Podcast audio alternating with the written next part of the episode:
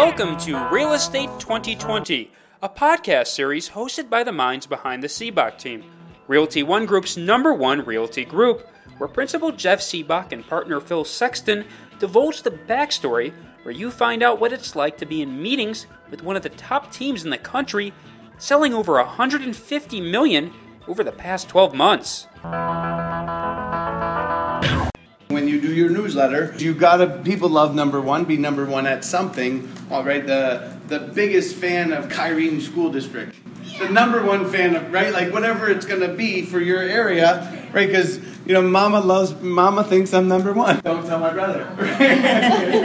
Going after the buyer actually makes you smarter when farming because if you put a buyer in a house, when they go to sell, you get that listing. Because when you represent the because if you have a buyer in a community and when they list, now you've got that buy in there and you can market that buy because you can say just sold when you have a buyer in a community.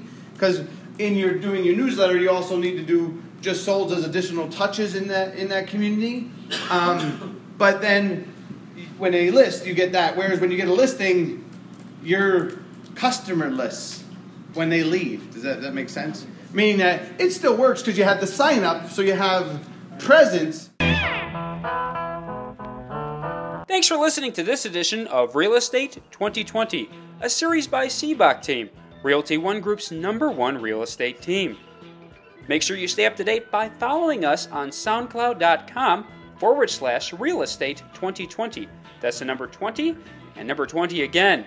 You can also follow Sibbach for more tools, resources, information, and so much more at Sibbach.com. That's S I B B A C H.com and too many listings.com, as well as follow us on all major social media platforms, including Facebook, Instagram, Twitter, and lastly, make sure you review us on SoundCloud to share with your friends and stay up to date for the latest episodes for Real Estate 2020. We'll see you next time.